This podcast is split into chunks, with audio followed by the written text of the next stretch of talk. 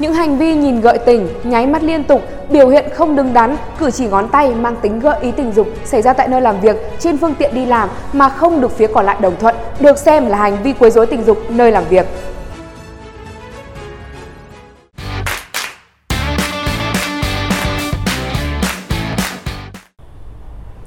Đây là một trong những nội dung dự thảo Bộ Quy tắc ứng xử về phòng chống quấy rối tình dục tại nơi làm việc mà Bộ Lao động, Thương binh và Xã hội phối hợp cùng Tổng Liên đoàn Lao động Việt Nam, Liên đoàn Thương mại và Công nghiệp Việt Nam (VCCI) vừa hoàn thiện. Dự thảo được bổ sung, cập nhật dựa trên Bộ Quy tắc ứng xử về phòng chống quấy rối tình dục tại nơi làm việc được ban hành vào năm 2015. Những nội dung của bản dự thảo mới đang nhận được nhiều ý kiến của dư luận. Dự thảo Bộ Quy tắc ứng xử về phòng chống quấy rối tình dục tại nơi làm việc quy định, quấy rối tình dục tại nơi làm việc là hành vi có tính chất tình dục của bất kỳ người nào đối với người khác tại nơi làm việc mà không được người đó mong muốn hoặc chấp nhận. Có 3 hình thức quấy rối tình dục tại nơi làm việc gồm: quấy rối mang tính thể chất bằng lời nói, ngôn ngữ cơ thể; quấy rối bằng hành vi mang tính thể chất gồm hành động, cử chỉ, tiếp xúc, tác động vào cơ thể mang tính tình dục hoặc gợi ý tình dục như cố tình động chạm không mong muốn, sờ mó, vớt ve, cấu véo, ôm ấp hay hôn, tấn công tình dục, cưỡng dâm, hiếp dâm. Quấy rối tình dục bằng lời nói gồm lời nói trực tiếp, qua điện thoại hoặc qua phương tiện điện tử có nội dung tính dục hoặc ngụ ý tình dục, có thể bao gồm những nhận xét không phù hợp về mặt xã hội, văn hóa mà không được mong muốn, bằng những ngụ ý về tính dục như chuyện cười gợi ý về tình dục hay những nhận xét về trang phục hay cơ thể của một người nào đó khi có mặt hoặc hướng tới họ, những lời đề nghị, những yêu cầu không mong muốn hay lời mời đi chơi mang tính cá nhân, riêng tư một cách liên tục. Quấy rối tình dục phi lời nói gồm ngôn ngữ cơ thể, trưng bày, miêu tả tài liệu trực quan về tình dục hoặc liên quan đến hoạt động tình dục trực tiếp hoặc qua phương tiện điện tử như nhìn gợi tình, nháy mắt liên tục, biểu hiện không đứng đắn, cử chỉ ngón tay, vân vân. Hình thức này cũng bao gồm việc phô bày các tài liệu khiêu dâm, hình ảnh, vật, các tin nhắn liên quan tới tình dục. Bộ Quy tắc ứng xử về phòng chống quấy rối tình dục tại nơi làm việc được khuyến nghị áp dụng cho tất cả các loại hình doanh nghiệp, đơn vị sử dụng lao động, dù sản xuất hay kinh doanh dịch vụ, cả khu vực công và khu vực tư nhân, bất kể quy mô.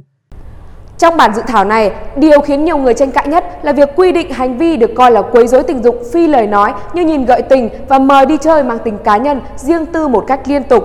Có quan điểm cho rằng, với các biểu hiện quấy rối tình dục phi ngôn ngữ mà dự thảo nêu ra, họ dễ dàng bị coi là yêu râu xanh một cách oan ức.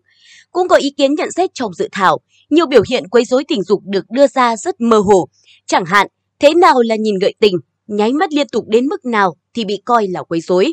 Nhiều cư dân mạng thẳng thắn cho rằng, với những khái niệm chưa rõ ràng, Bộ Quy tắc trở nên phi thực tế và rất khó áp dụng. Một thực tế đáng buồn là bất cứ ai cũng có thể trở thành nạn nhân của quấy rối tình dục. Một khảo sát do ActionAid và Trung tâm Nghiên cứu Giới, Gia đình và Môi trường trong Phát triển thực hiện cho thấy tại Việt Nam, 87% phụ nữ và trẻ em gái được khảo sát từng bị quấy rối tình dục nơi công cộng, gần 54% nhân viên văn phòng và khoảng 60% công chức nhà nước từng bị quấy rối tình dục từ 2 đến 5 lần.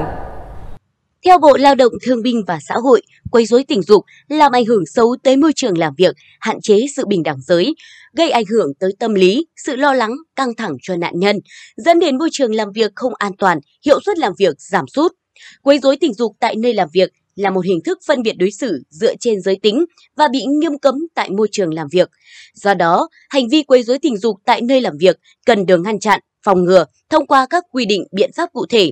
Hiện nay, nạn nhân quấy rối tình dục không chỉ diễn ra trong thực tế cuộc sống mà còn diễn ra trên cả không gian mạng. Tính ẩn danh hoặc việc trò chuyện bằng tin nhắn, không đối diện trực tiếp đã tạo điều kiện cho kẻ quấy rối thực hiện những hành vi, lời nói có tính chất sàm sỡ.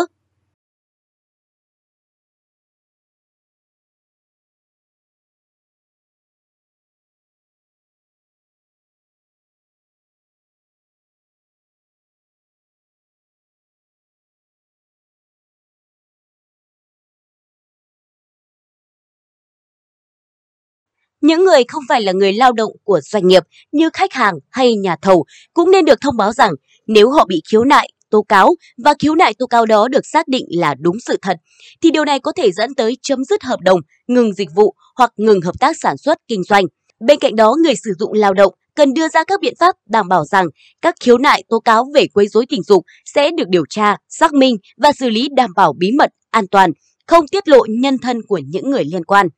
Các hành vi nào không được xem là quấy rối tình dục tại nơi làm việc? đó là những lời khen hoặc khích lệ thông thường được chấp nhận hoặc phù hợp về văn hóa đạo đức. Hành vi giao cấu đồng thuận, trừ những hành vi giao cấu với trẻ em, được bên kia tiếp nhận hay đáp ứng lại, không được coi là quấy rối tình dục, nhưng có thể được coi là hành vi vi phạm kỷ luật lao động nếu được quy định trong nội quy lao động của doanh nghiệp. So với bộ quy tắc cũ, dự thảo bổ sung thêm các hành vi quấy rối tình dục nhưng không diễn ra tại nơi làm việc thì không được xác định là quấy rối tình dục tại nơi làm việc và không chịu sự điều chỉnh của pháp luật lao động mà chịu sự điều chỉnh của các quy định pháp luật khác. Theo Bộ luật Lao động năm 2019, người lao động được quyền đơn phương chấm dứt hợp đồng lao động không cần báo trước nếu bị quấy rối tình dục. Nếu sử dụng từ 10 lao động trở lên, doanh nghiệp phải ban hành nội quy lao động bằng văn bản, trong đó có phòng chống và trình tự xử lý hành vi quấy rối tình dục. Còn bây giờ, bản tin của chúng tôi xin phép được khép lại tại đây. Cảm ơn quý vị và các bạn đã quan tâm theo dõi. Xin kính chào và hẹn gặp lại!